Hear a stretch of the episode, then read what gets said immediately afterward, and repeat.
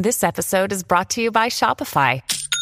Forget the frustration of picking commerce platforms when you switch your business to Shopify, the global commerce platform that supercharges your selling wherever you sell. With Shopify, you'll harness the same intuitive features, trusted apps, and powerful analytics used by the world's leading brands. Sign up today for your $1 per month trial period at shopify.com slash tech, all lowercase. That's shopify.com slash tech. When you need mealtime inspiration, it's worth shopping Kroger, where you'll find over 30,000 mouthwatering choices that excite your inner foodie. And no matter what tasty choice you make, you'll enjoy our everyday low prices, plus extra ways to save, like digital coupons worth over $600 each week. You can also save up to $1 off per gallon at the pump with fuel points. More savings and more inspiring flavors make shopping Kroger worth it every time. Kroger, fresh for everyone. Fuel restrictions apply.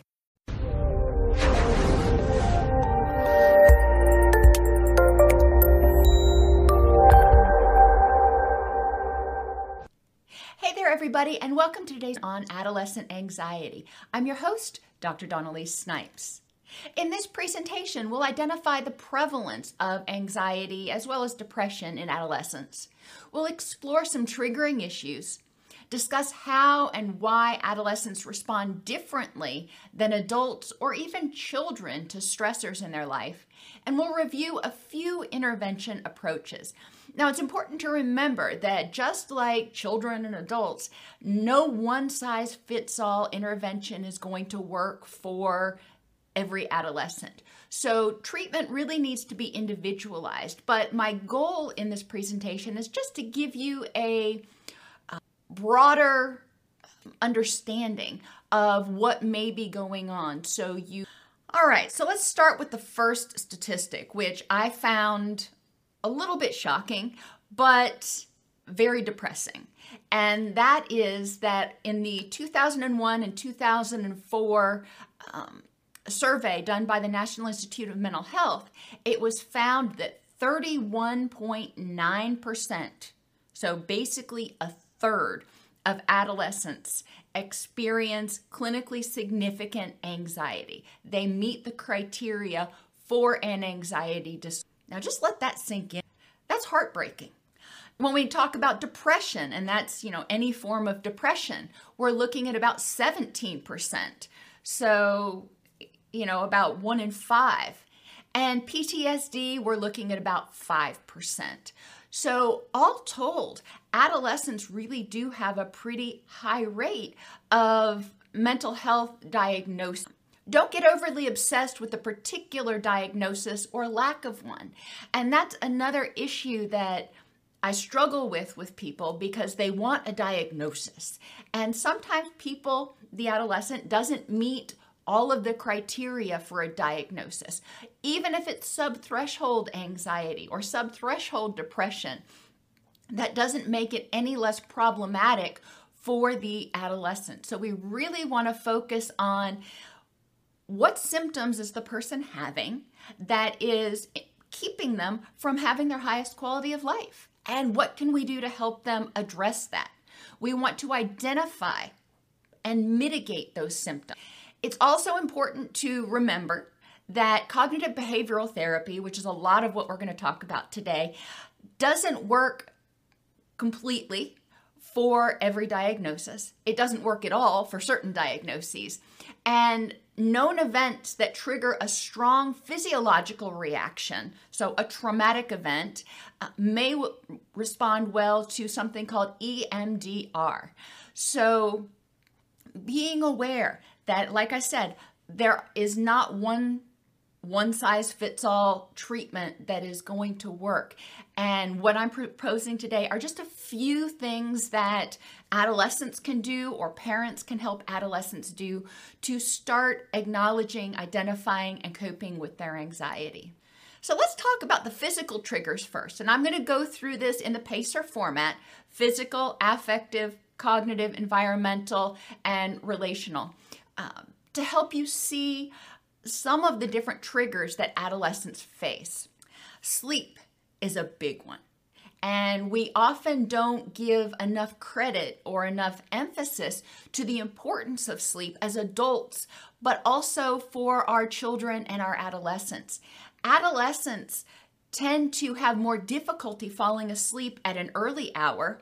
Um, but it doesn't mean that they have any less need for sleep. Adolescents still need at least eight, if not 10 hours of good quality sleep every night in order to allow their brain to uh, rebalance itself, in order to allow their body to repair itself, in order to clear out that chemical called adenosine that creates sleepiness and foggy headedness and it built and it builds up throughout the day so sleep is really really really important. Um, when people don't get enough sleep they start experiencing difficulty concentrating. They start experiencing reduced immunity. There's irritability. Uh, there's a whole lot of symptoms that can start occurring when people are sleep deprived because their HPA axis, their threat response system, is actually more active then because it's trying to help the person stay awake. It can also lead to circadian rhythm disruptions. So they're not really getting the cortisol to help them wake up in the morning and the melatonin to help them go to sleep at night.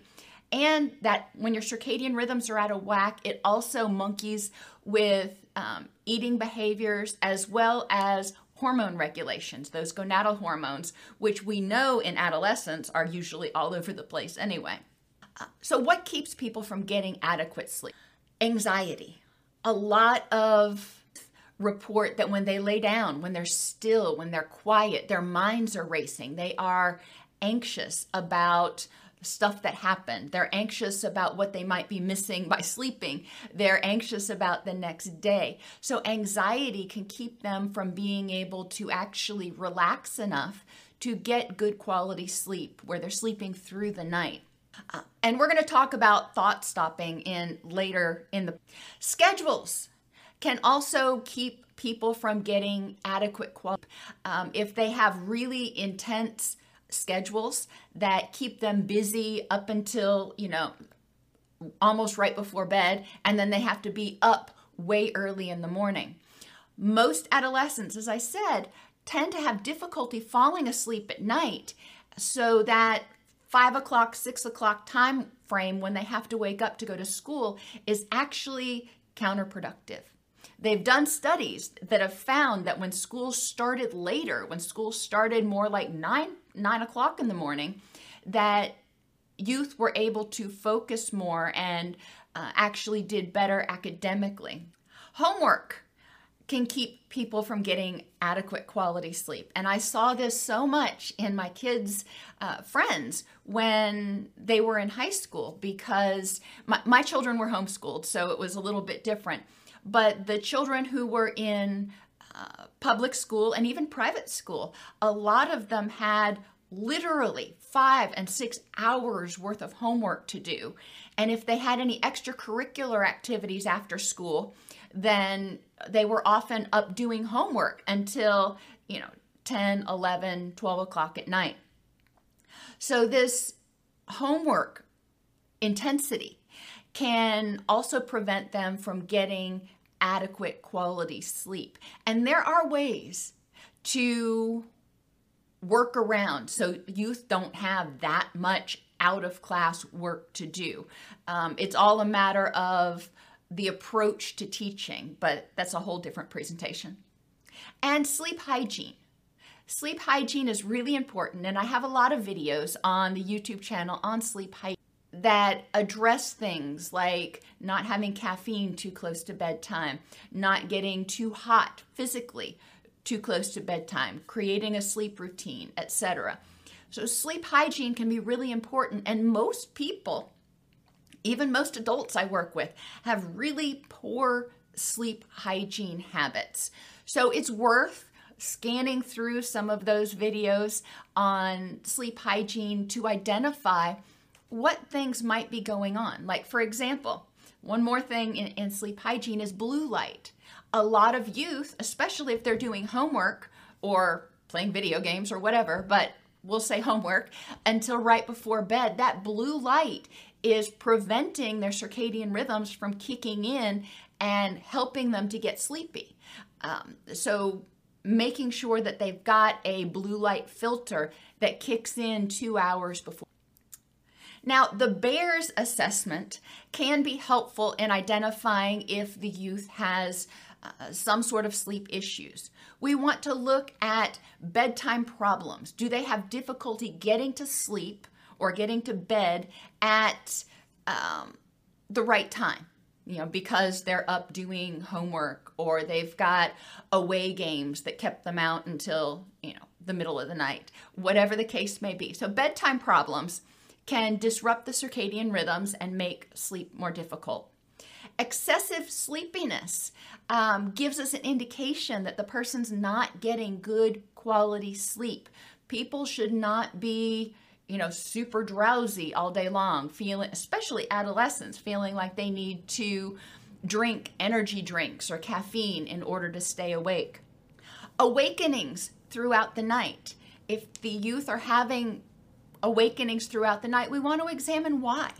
What is causing this? Is it anxiety? Is it discomfort for some reason? Um, is it temperature? Is it they have the dog sleeping in their bed? What's going on?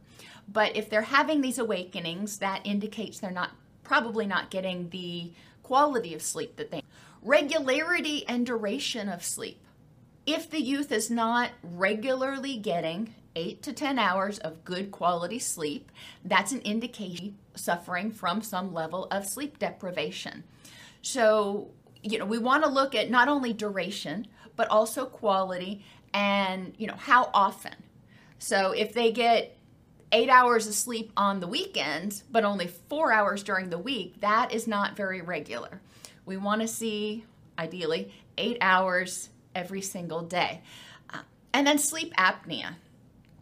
Youth can experience sleep apnea, and that's uh, best identified, I guess, if parents say, Yeah, you snore like a freight train.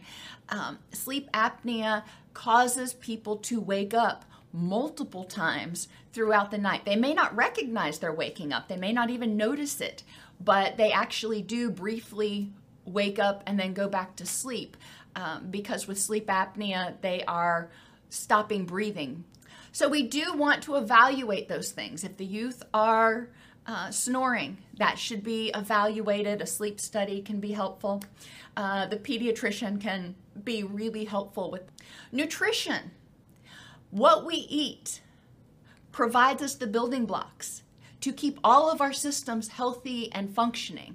What we eat provides the building blocks to help make the neurotransmitters and the hormones that help us feel happy, that help us feel relaxed, like GABA.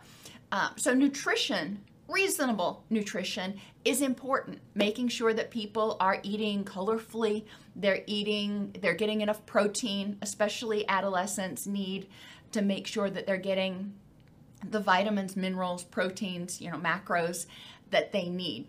Energy drinks can be a problem.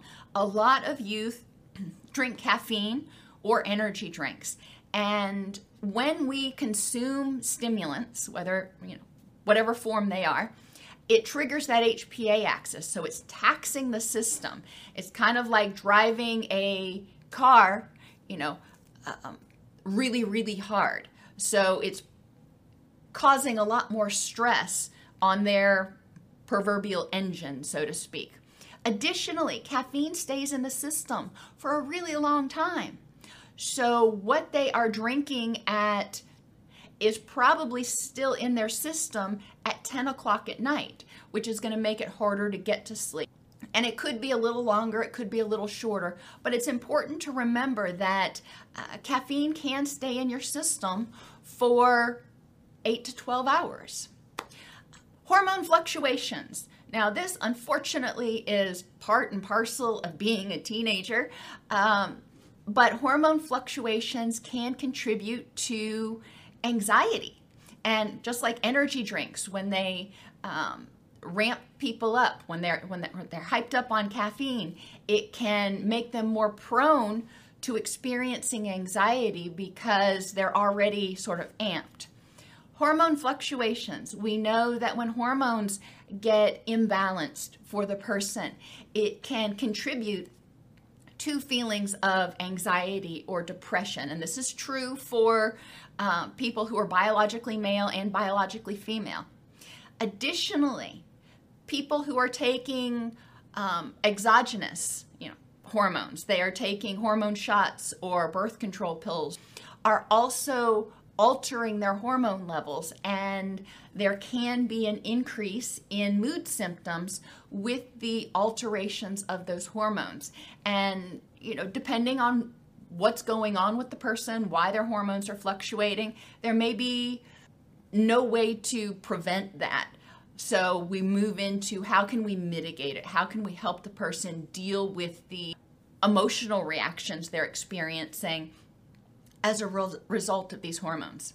Gender identity is another thing, and I didn't, I've struggled on exactly where to put this, but we know from the research that uh, gender identity is something that is probably innate, and people are determining their gender identity. A lot of people have know their gender identity long before their adolescence but they are starting to explore it more as they come into adolescence, as they reach puberty, as they start exploring feelings of sexuality. So, gender identity can be a huge trigger for people when they start experiencing these feelings and they're not exactly sure what they mean for them. And it's important that youth have an, an avenue where they can explore and express what's going on with them, what they're feeling without fear of judgment, so they can clarify for themselves how do they feel? What is their gender identity? What is their um, well, gender identity? They may have a comparatively hyper responsive HPA axis the adolescent brain is not fully developed. It does not finish development until about the age of 24. So, adolescents tend to be more impulsive, tend to have more difficulty with higher order reasoning, tend to have more extreme physiological responses to stress as well as substances like addictions. A much stronger um, neurochemical response and neurological response in adolescents substances. And their brain just like a clay pot that has yet to go to the kiln is easy to to, to break to to mar. Um, the adolescent brain is still very malleable. And so when they are exposed to these insults it can cause more reactivity, and even more, if it goes on long term, even more changes in the adolescent's actual brain. I mentioned that they have an immature prefrontal cortex, so they may be hyperactive to stress, and they may get stuck in that fight or flight mode, which in dialectical behavior therapy we call it the emotional mind. But when we are in fight or flee, we are being bathed, if you will, in adrenaline, in norepinephrine, you know, and, and these excitatory neurochemicals, glutamate, in order to help us evade the threat. So we are not thinking clearly. Even adults, when we are in that full blown fight or flight state, you are not thinking logically. You're not thinking clearly. You are thinking about what's right in front of you. Um, you are thinking reactively. So, adolescents, when they're flooded with so many triggers, when they're feeling this anxiety and it seems to be pervasive, they may almost get stuck in this fight or flight mode. So, when you ask them, what is it that's stressing you out? Their legit response is, I don't know, because they are not able to ferret out those things. They are too immersed in the fight or flight. They are too immersed in that anxiety response. So when adolescents say that, a lot of times they're not trying to be evasive. They really are not able to discern what is triggering them at that point. And it's up to us as coaches, as guides, as parents, as teachers, whatever, to help them downregulate, to help them get into their wise mind. And again, we'll talk about that towards the end because until they can get into their wise mind, until they can get out of that fight or flight mode, they're going to have difficulty identifying exactly what's triggering them at that point in time. Affective and cognitive triggers, so emotional and thought triggers. Um, adolescents, because they are younger, have had fewer experiences to inform their what we call default schema. Every time we have an experience, we create a file, if you will, in our brain that says, okay, when X happens, then Y happens. And it provides us the ability to predict what's going to happen in the so, you know, an experience of driving. You're driving along and you see a yellow light based on your prior experiences, based on your schema about stoplights, you know that if it's yellow, it's probably getting ready to turn red. Unfortunately, a lot of adolescents don't have a lot of schema in order to help them predict what's going to happen. And when you can't predict what's going to happen or you can't accurately predict what's going to happen, it can feel really, a lot of us don't like feeling out of control. So for example, starting starting high school or starting uh, college or even starting a new school year, the youth may not have enough schema to inform them that okay everything's going to be fine this is how it's going to go you know you can predict this. So they may feel very apprehensive. Um, starting college for example i remember way back when when i started college we went up to the university you know, we visited the dorms. Um, when it was time to move in, my parents helped me move in. We toured around the campus. I got my schedule. I went to all of my where my classes were going to be before classes even started. So I knew where I needed to be, what I needed to be doing. Now, I'd never been in a college class before. I'd only been in high school classes. So I wasn't exactly sure what to expect in this new format, but walking through it helped me feel calmer and it gave me some default schema because I knew, okay, this is the way to class. This is how long it's going to take. This is what I can expect. So when youth are getting ready to embark upon something new, helping them walk through it.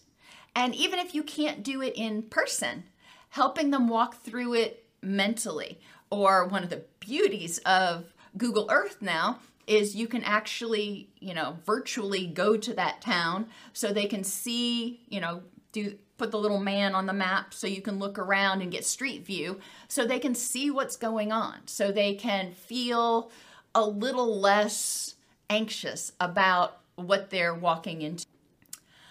Adolescents often have increased learning from less than accurate sources. And it astounds me, it frustrates me, um, how much inaccurate information is out there on the internet. You know, back in my day, uh, we went to the library, we didn't have internet.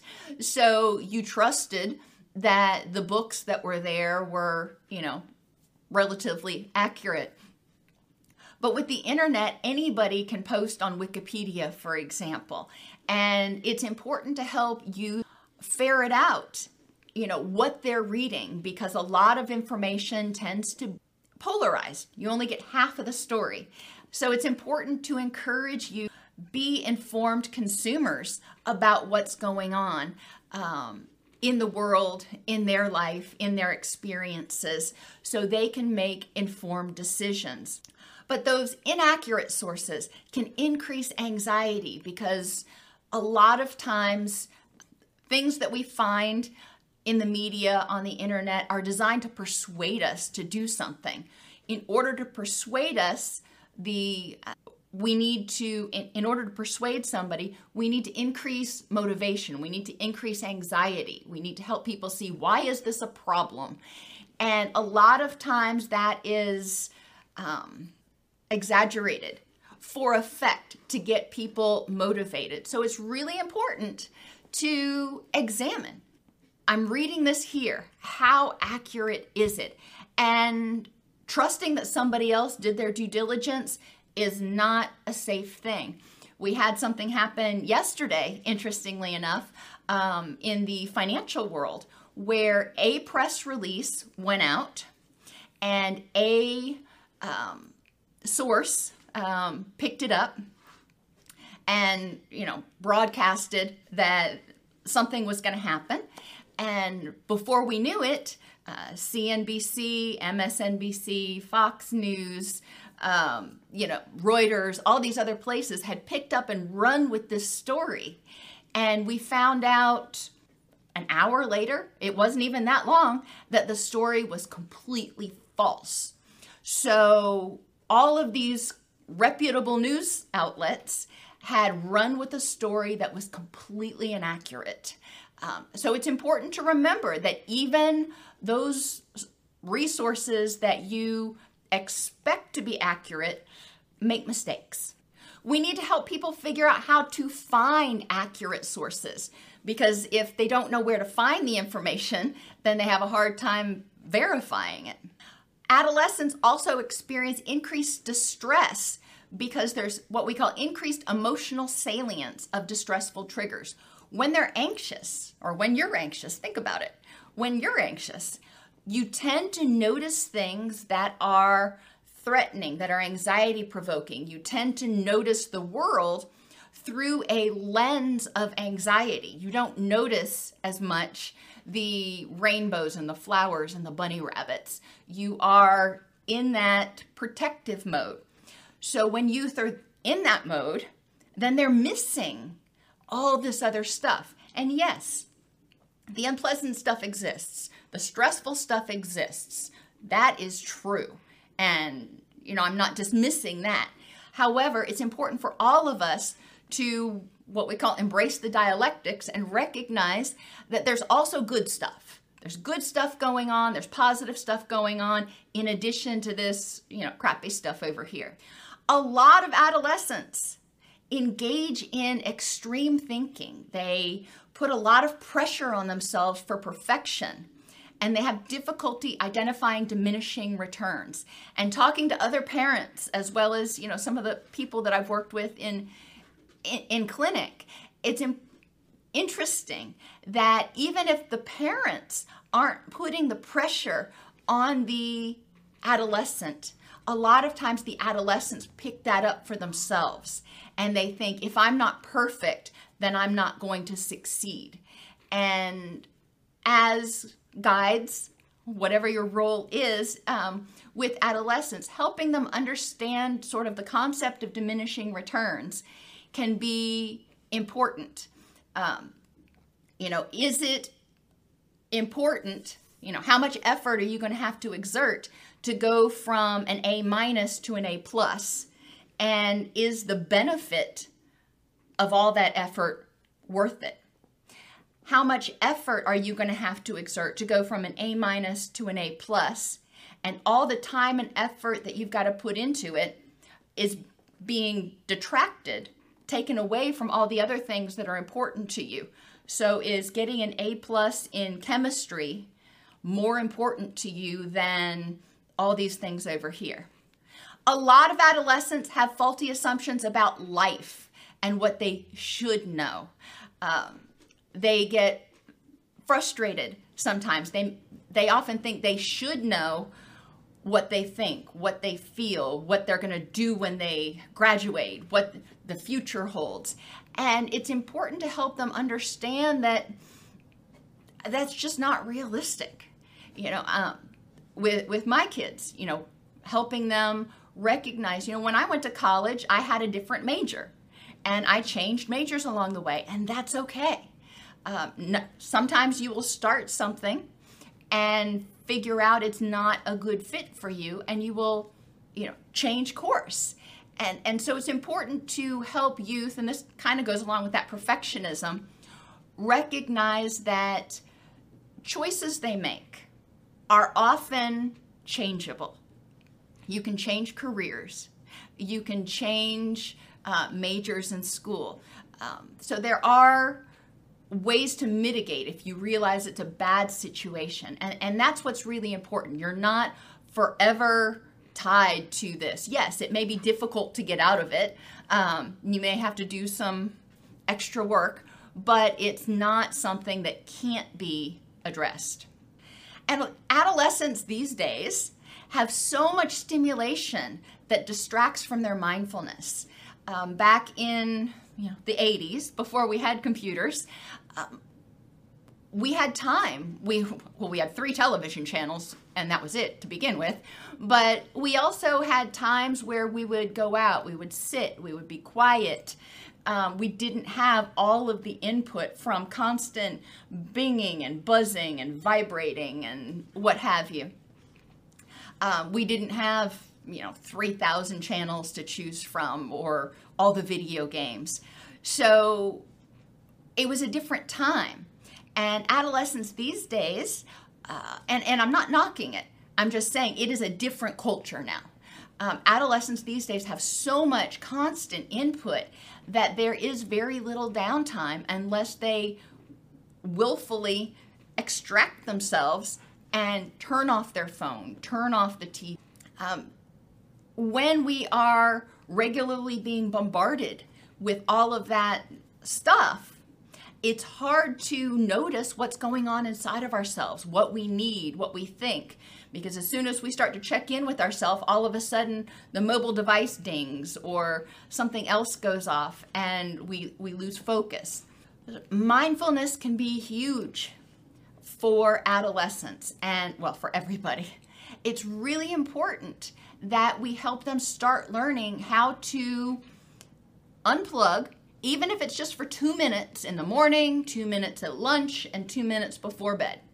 Um, and literally two minutes to check in with themselves and see what's going on can help them and help us identify what's going on um, and mitigate anything that may be starting to become a problem before it becomes cognitively adolescents uh, are going through mental changes. And, you know, if you want to go back and look at Piaget's theories on cognitive development, up until the age of 11, they tend to think very concretely. They have difficulty abstracting, hypothesizing, seeing other options. You know, um, if somebody is rude to them, for example, they have difficulty thinking, well, what are three other th- reasons why this person might have been because they are in the moment. They have difficulty getting outside of that.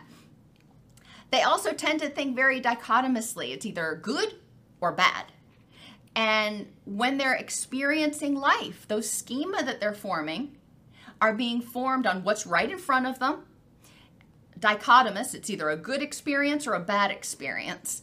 Um, so their schema, their that inform how they anticipate the world going into adolescence are often not 100% accurate. They are good. Oftentimes they're good, but they're not necessarily 100% accurate. When people are in uh, the concrete reasoning, they are concrete level of cognitive development, they use inductive reasoning. So they go from an observation to an idea, they generalize. So green traffic lights always turn yellow. And that is a generalization that they make. All right. Well, most of the time that's true. But what happens if you come to a stoplight that is uh, changed manually because an emergency services vehicle is coming through because they have the ability to control the the intersection lights now. Well, then a green traffic light may suddenly turn red. And oh my gosh, so that doesn't fit with that schema. And it's not that their original schema was wrong, it just was too narrow. It didn't take into consideration the um, exceptions. When people get about age 11 and up, uh, they start developing abstract thinking. And this isn't something that happens, they just wake up on their 11th birthday and think differently. Bada bing. Um, this is something that develops over time. But they start being able to use deductive reasoning. So, taking a general concept and extrapolating down.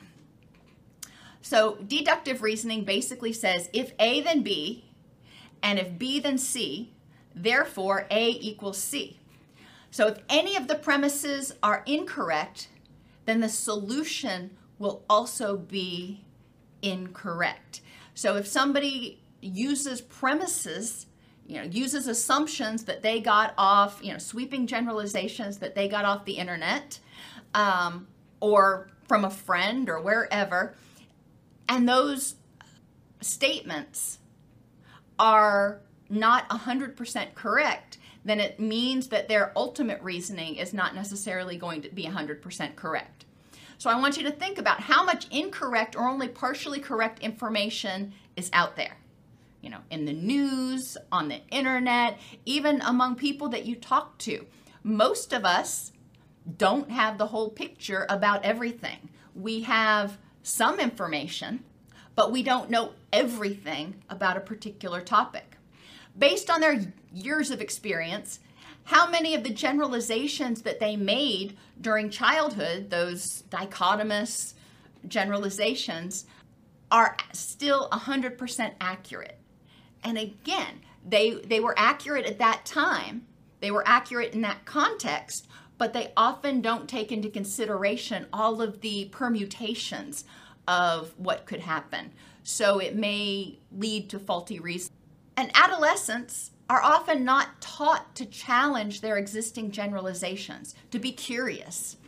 When I come to a stoplight, is it always going to turn from green to yellow? That's not a question that a lot of people ask, but the answer is no because of the uh, situation that we talked about earlier. So, you know, what else might be going on? And that's where context really becomes very important. You know, in prior situations, this happened. This situation is similar, so it I may know what's going to happen, but what is different? What might change the outcome now? So we want to help people explore relationships are a perfect example.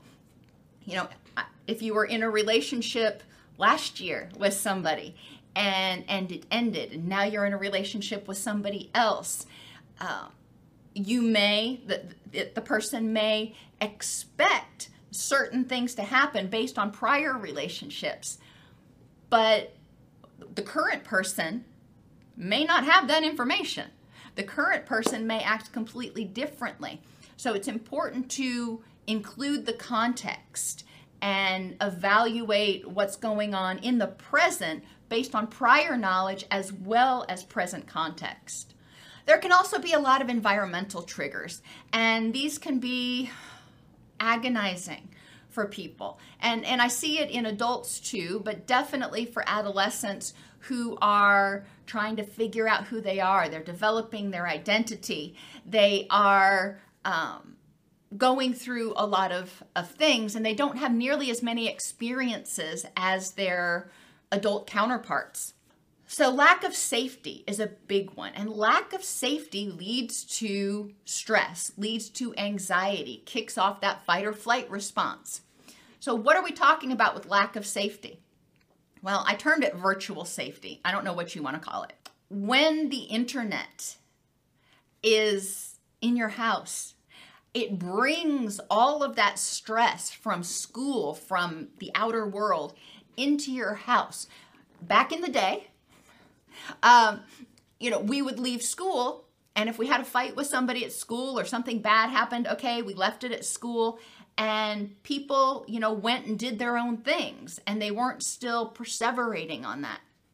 In today's world, the things that happen um, continue to occur. And when you log onto the internet, it's right there.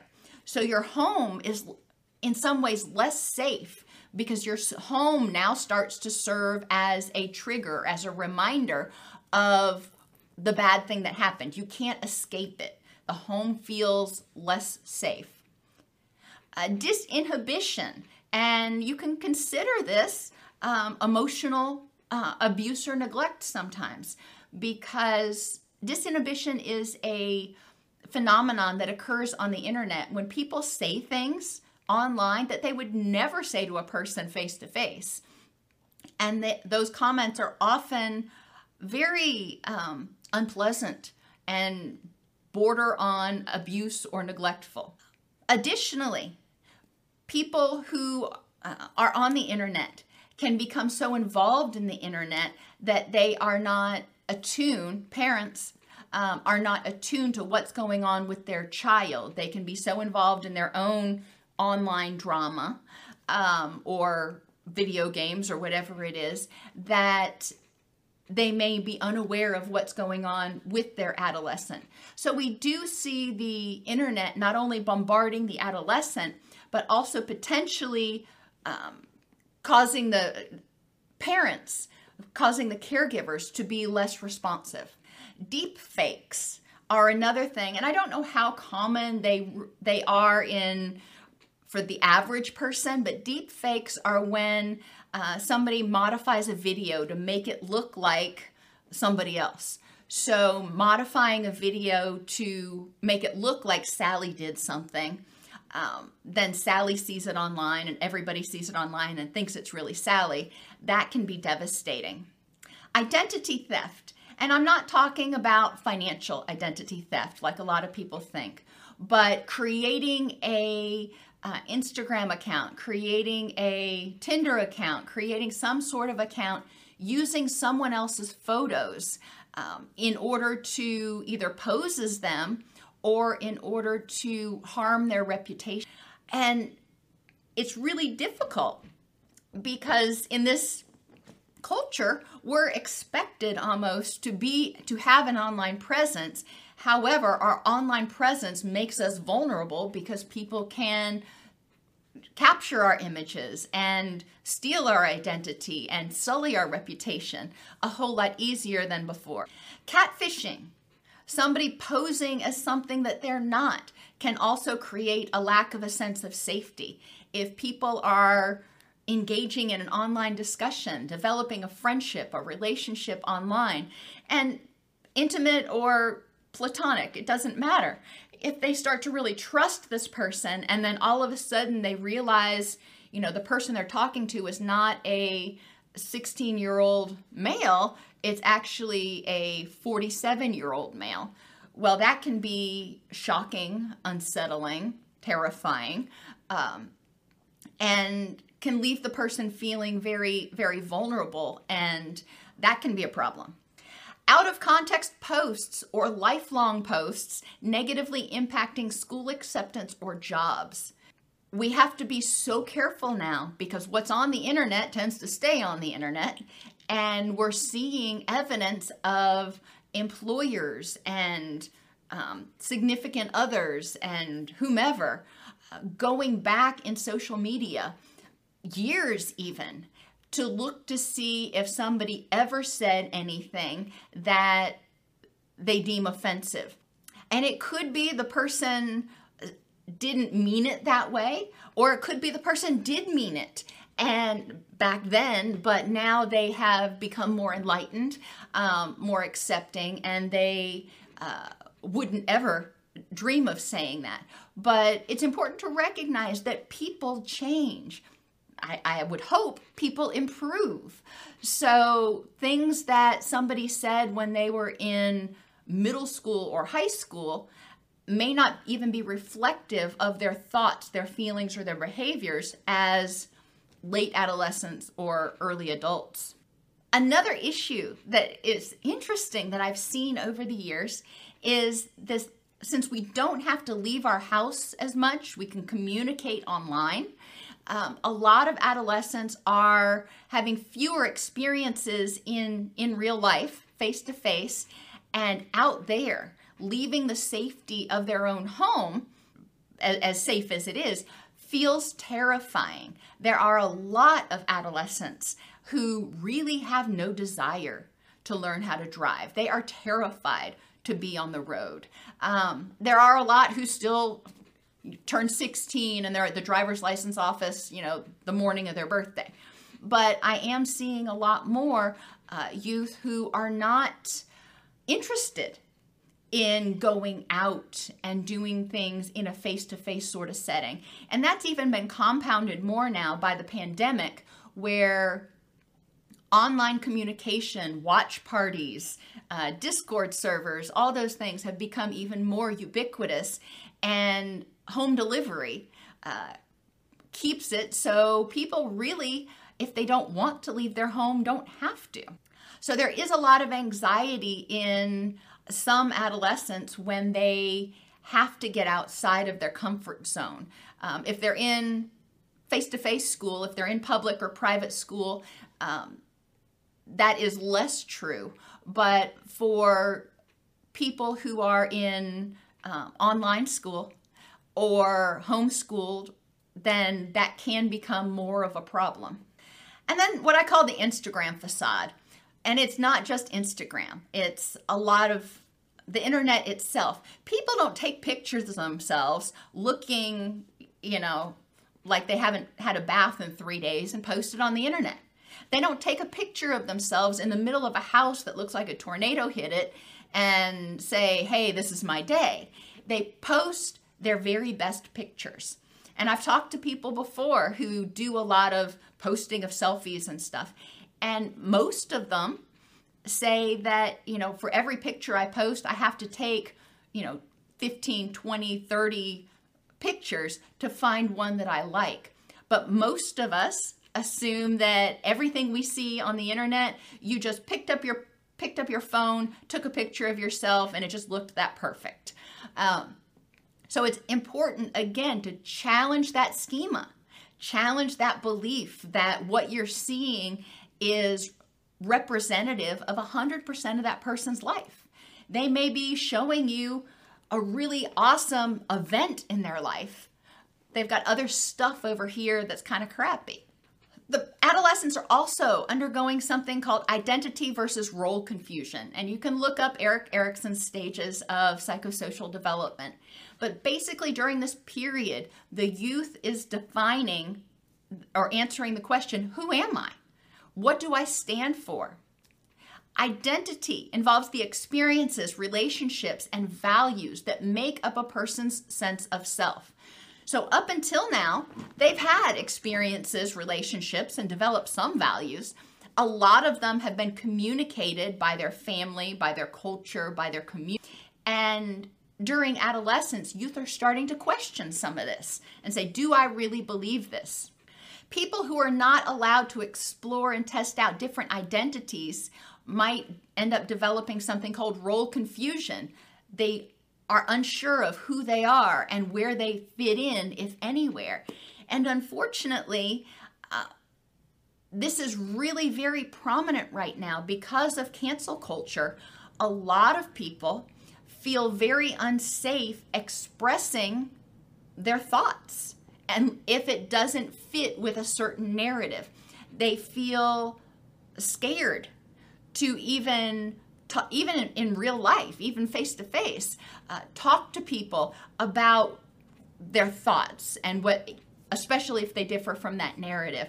So they're not allowed to explore it, which leads a lot of people to feeling like their thoughts and their values and that sort of thing may not be acceptable, ergo, they may not be acceptable. So it, it's really challenging for a lot of youth right now uh, because they they aren't given that opportunity to try on those different hats to explore what does it mean to believe people who d- develop a role identity based on one or more canceled principles often fear abandonment if people knew the real them so we have a lot of people that are silent about what they believe because they're afraid of rejection.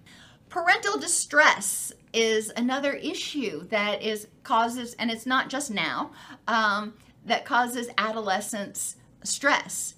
Um, if they perceive that their parents are experiencing a lot of distress, whether it's because of finances or relationships or what's going on in the world or whatever, that stress is perceptible. That stress is sometimes oppressive to the adolescent, and it often um, creates stress in the adolescent themselves because they're like, well, if you know caregivers are stressed, then maybe I should be stressed about this. I don't really understand it, but it's stressing me out now. Likewise, when parents get too stressed about life, uh, they can become disengaged. So they're so caught up in their own stuff that they have a hard time recognizing what's going on with the adolescent. Some adolescents are having difficulty with um, in real life or face to face relationships because they spend so much time texting and not as much time talking. And texts can be taken out of context, some not as much as or talking less so even though sometimes you can mis- misunderstand what somebody's trying to say. Uh, so, communication can be a challenge. The cancel culture, and I know I've already mentioned that, but it seems to have a constantly changing landscape. So, what is okay to say and think and believe today may not be a month from now or two months from now. And it can feel terrifying to wonder did I miss something? Did I miss the memo? FOMO, fear of missing out, often equates to no time for relaxation. Youth are so worried about missing out on the next trend or whatever else that they may not be able to relax. Back in, I know I keep going back in back in the day, but in the 80s, you know, we would have our magazines that we would look at to see fashion trends or whatever. But then once you read through the magazine, that was it. There was nothing else to look at. Now you can scroll through fashion websites for, for literally days and see more and more stuff. So it can be very overwhelming if you're afraid that, okay, if I don't go to this one more site, may, maybe I'm going to miss something. In today's day and time, there's also what I call a larger fishbowl before the internet. Um, and, and I keep referencing that because a lot of us who are engaging with adolescents grew up before the internet or in the early days of the internet. But before the internet, uh, the people that we had the option of getting to know were in went to our school they were in our communities we didn't get to know somebody who lived on another continent Today, you can get to know anybody anywhere.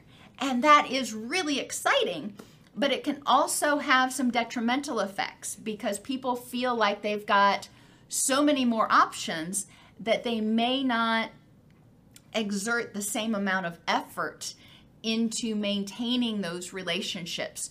So when something starts to get challenging, difficult, boring, unpleasant, they may just say, eh, you know, there's somebody else out there. Whereas before that, before there were so many options, there used to be a lot of effort on trying to make sure to um, do what you could to enhance a relationship, improve a relationship, etc. So I am seeing in clinical practice as well as um, you know talking to people that you know there there does seem to be less stick to itiveness if you will in in relationships there's also the whole concept of ghosting and that it can be detrimental um, to somebody's self-esteem if they're trying to connect with somebody they feel like they've got a connection going and then all of a sudden the person just disappeared it can be very unsettling now were they getting catfished maybe or did the person find somebody else? Maybe. Was it about them? Maybe. But maybe not. We don't know the answers, and that ambiguity, that not understanding why did this person suddenly disappear, can haunt people. And a lot of times, in order to come to acceptance of it, people try to make up their own rationale for why it happened. And they may be right, but a lot of times they may be wrong. And sexuality and relationships are another area of stress. We talked about uh, gender identity earlier, and that's not something that people decide, that's not a choice. What I'm talking about with sexuality is when to have sex and the different options that are out there for sexuality, the uh, sexually transmitted diseases, um, all of the stuff that comes along with um, developing one's sexuality is overwhelming. Um, and, and it only seems to be getting more so now that there are all kinds of different relationship structures out there, like uh, non monogamy, uh, polyamory, relationship anarchy. Um, there are a lot of different permutations, and people need to be able to figure out, you know, how do they feel about these different structures and, and again, sexuality itself. So, what are some tips? And I know the text on this is really small, but um, I wanted to get it all on one slide. Create a vision board for a rich and meaningful life. And you can have the youth do it, you can have the adolescent do it. You can also do it in also as a family. So this is your vision as an individual, as you, and let's look at our family vision as well.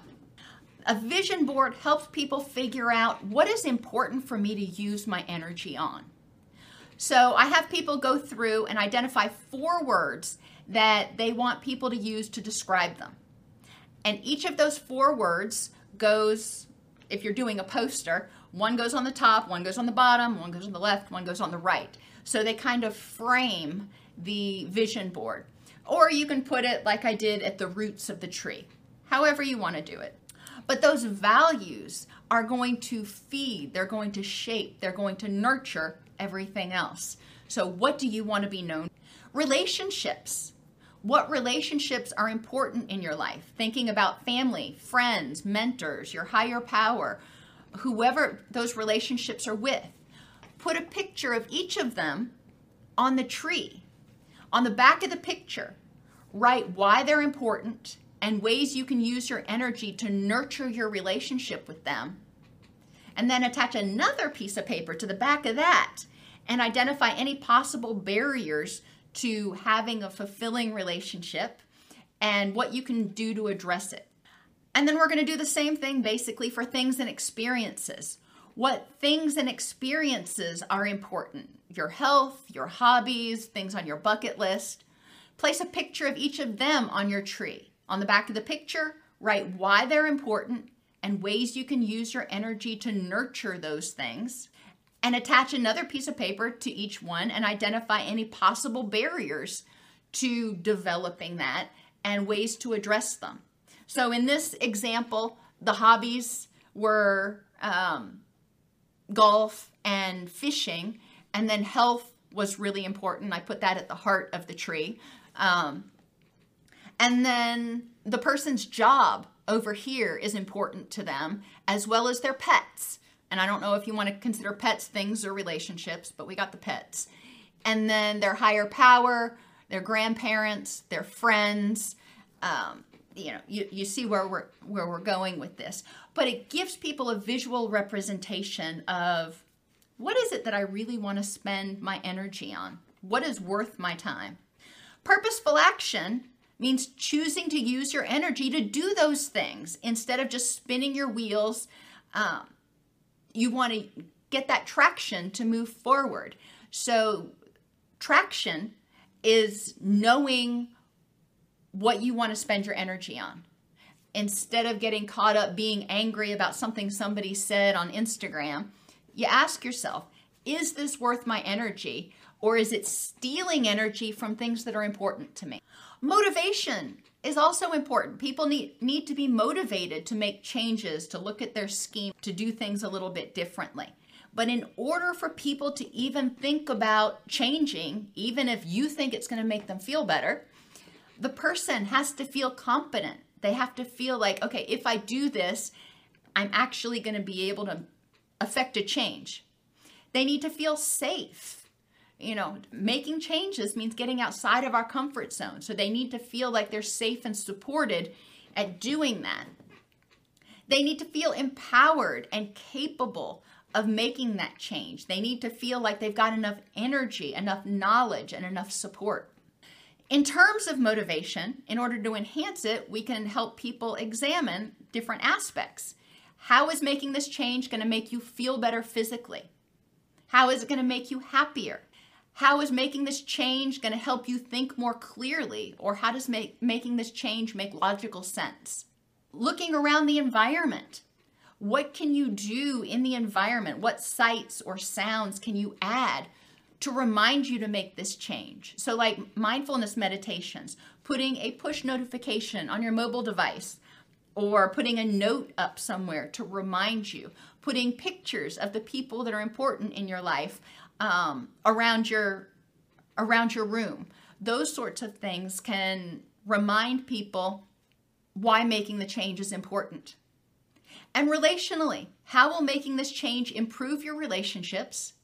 And of your relationships, who is supportive of this change? Who is there to support you and encourage you and help you stay safe?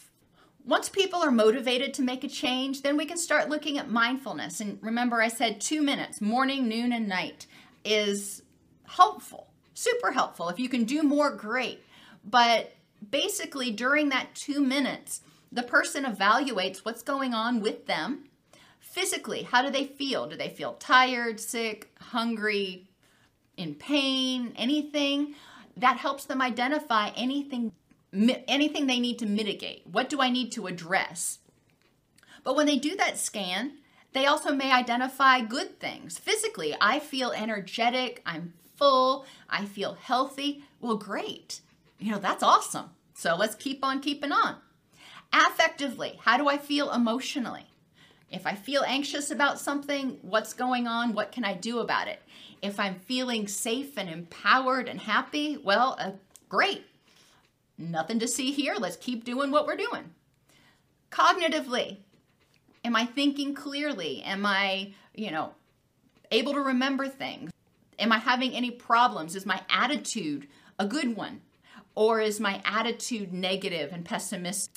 Environmentally, does anything need to change? Is it too hot? Is it too cold?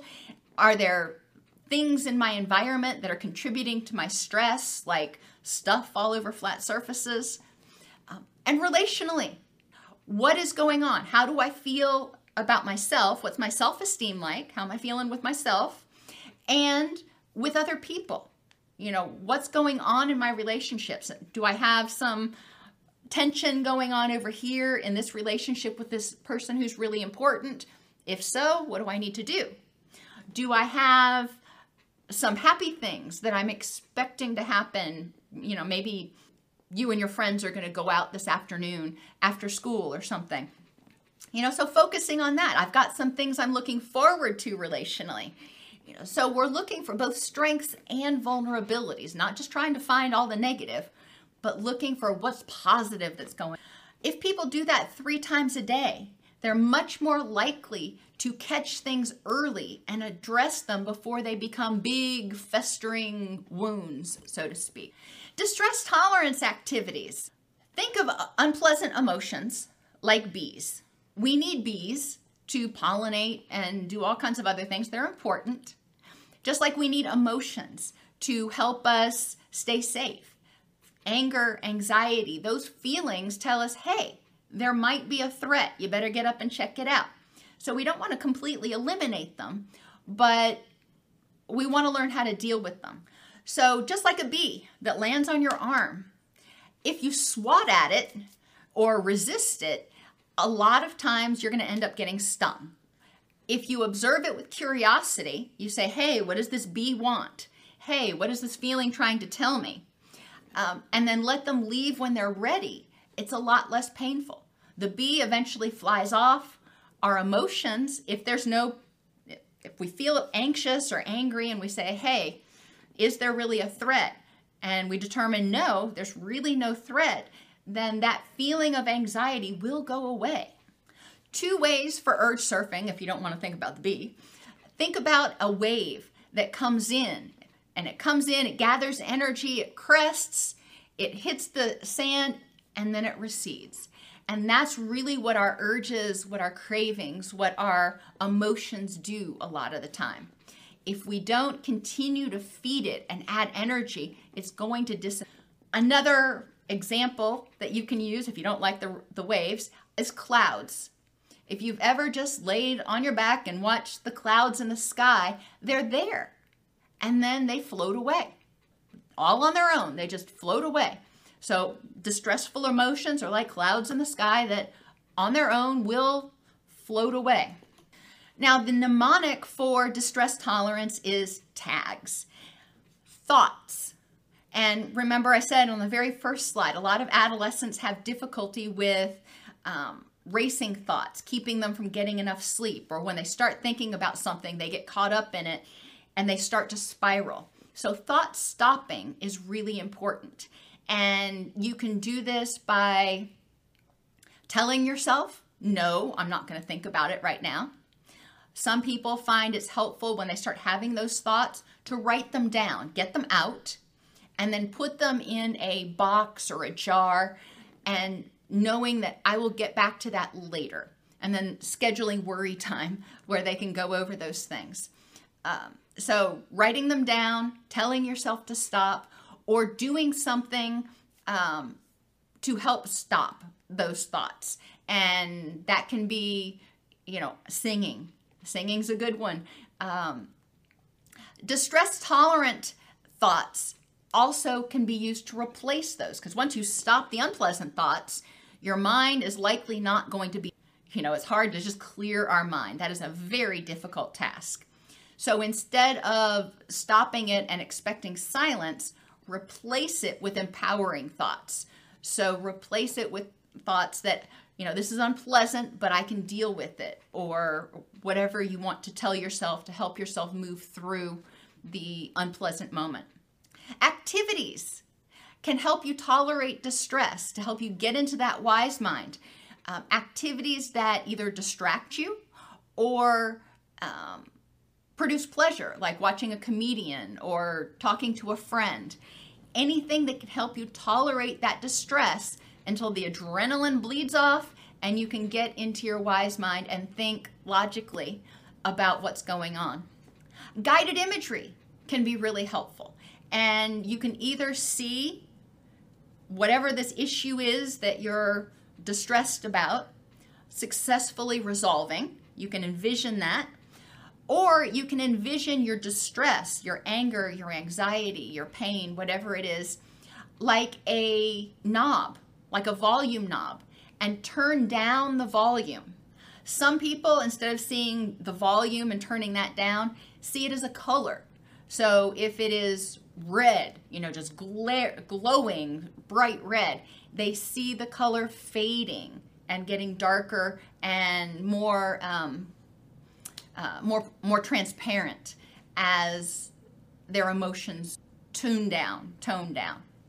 So there are a lot of different images, but basically you want to help the brain recognize that this is going to re- turn out okay. We can turn down that threat response. And sensations can help kind of jar somebody out of distress if they start focusing on a different sensation. It can be something they see that makes them happy or that create um, attracts their focus. It can be something they smell that helps them relax. Lots of studies have shown that essential oils can be really helpful for improving relaxation, just inhaling them, not not anything else. Um, and sounds. Some people find that sounds like music can help distract them again until they can downregulate so they can process what's going on a little bit more effectively. Now, distress tolerant thoughts can be really helpful for helping people recognize that they can sit with an emotion and it can be unpleasant, but they can tolerate it. Um, the sensations, you know, another sensation, and I don't have it on here, is, is um, touch. Um, holding ice cubes is another sensation that is potent enough that it's going to attract somebody's attention a lot. So it often distracts them from those distressing thoughts, which gives their brain a chance to um, downregulate, to tone down, so they can get into their wise mind. Exercise and stretching can also be really helpful. Adolescents are growing rapidly. Exercise and stretching can help with feelings of coordination as well as reduce those growing pains. Mild exercise has been shown to help reduce cortisol levels, while moderate to intense exercise can almost help reset the stress response. When we're anxious, we may be sitting still, but we're breathing faster and our heart rate is going like this, and we may even be sweating. Well, if you start doing something physical and your physical activity starts to match the rest of that, then when you stop doing that physical thing, a lot of times your heart rate and respiration will come down accordingly. So you're almost like resyncing the mind and the body. Beta testing can be another strategy that breathe. When you breathe slowly, breathe in for four, hold for four, exhale for four. Do that a couple of times. When you slow your breathing, it triggers the relaxation response. So that helps you get into your wise mind. Then examine the facts in context. If you find that you're mind reading or jumping to conclusions, look at what are the actual facts. What do I know for certain? Not what am I guessing or assuming, but what do I know? If you're using all or nothing thinking, look for exceptions like this person always does this and it's always a bad thing. Well, look for exceptions. Magnification can mean making a mountain out of a molehill. So look at the facts in the situation. Is this really that catastrophic? It may feel like it, but in the big scheme of things, is getting an F on this test, you know, going to keep you from getting into college and then whatever else? Is it really going to spiral? Uh, what are some other examples of situations where something like this has happened that it didn't turn out badly? And what's the probability that your worst case scenario is actually going to come true? Personalization is another cognitive error that we make a lot. And so it's important if you're personalizing things, if you think that it's about you, stepping back and saying, what are three other explanations why this may have happened that didn't have to do with me or didn't have to do 100% with me? I remember when I was in college, I was in what was called a weed out class, and we would take these tests, and I, I would get my test back, and I'd have a D on it. And it would be shocking and terrifying to me. Um, and I would start thinking, oh, I must, I must not be able to do this. I started personalizing it. In reality, everybody in the class, literally everybody in the class, was getting similar grades because the teacher was making the test that hard. And, you know, ultimately at the end of the semester, the entire class's grades were curved in order to meet that bell curve. So it's important to step back and say, is it 100% about me? T stands to talk to others and think about alternatives. What can I do to handle this situation? Once I know the facts and context, what should I do about it? Once you've processed that, either by thinking about it or talking about it or both, then act. Take action steps, start trying to improve the next moment, and then assess your outcomes. Other interventions, physical, you know, as I said, sleep, nutrition, and stretching can be really important and minimizing that uh, stimulants. Affectively or emotionally, add positive things to your life. Don't just eliminate the distress. Enhance coping skills. Practice radical acceptance. That means saying, it is what it is. You know, it may suck, it may be great, but there's nothing I can do about it. I'm accepting the moment as it is. It is what it is. And I can choose to improve the next moment. But this moment is what. Urge surfing and distress tolerance, we already talked about, to help people tolerate the distress until they can get into their wise mind and figure out what to do next. Cognitively, Three minute thoughts is one of my favorite activities. I have people sit down, and sometimes they may not know what they're thinking, but they spend three minutes just writing down whatever pops into their head, and then they go back and evaluate those thoughts for which ones were positive, which ones were negative, which ones were accurate, and which ones were inaccurate or based on assumptions. Tragic optimism means being able to accept life as it is in the moment and have hope that things can get better.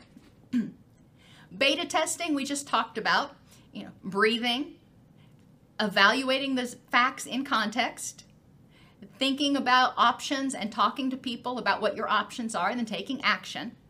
Setting aside, aside worry time, where things that you're stressed about you put in a box or in a jar or table, however you want to say it, and then you have a certain time each day where you allow yourself to explore those things. That way, you're not trying to juggle it with everything else throughout the day. Environmentally, create safety by asking yourself what adds distress in my different environments and how can I create safety in order to feel less anxious all the time. And it really depends on what causes stress for different. And relationally, enhance interpersonal skills, learn about setting healthy boundaries, effective communication, and empathy. Biologically, adolescents are going through a lot of change. Physical health and wellness behaviors can help reduce some of the vulnerabilities so they're not as amped up, so they're not as prone to reacting with anxiety. Mindfulness and other cognitive strategies can help modify outdated or immature schema to help adolescents better cope with situations and interpret. And a strong support system that, the, that reminds the adolescent they are safe can also be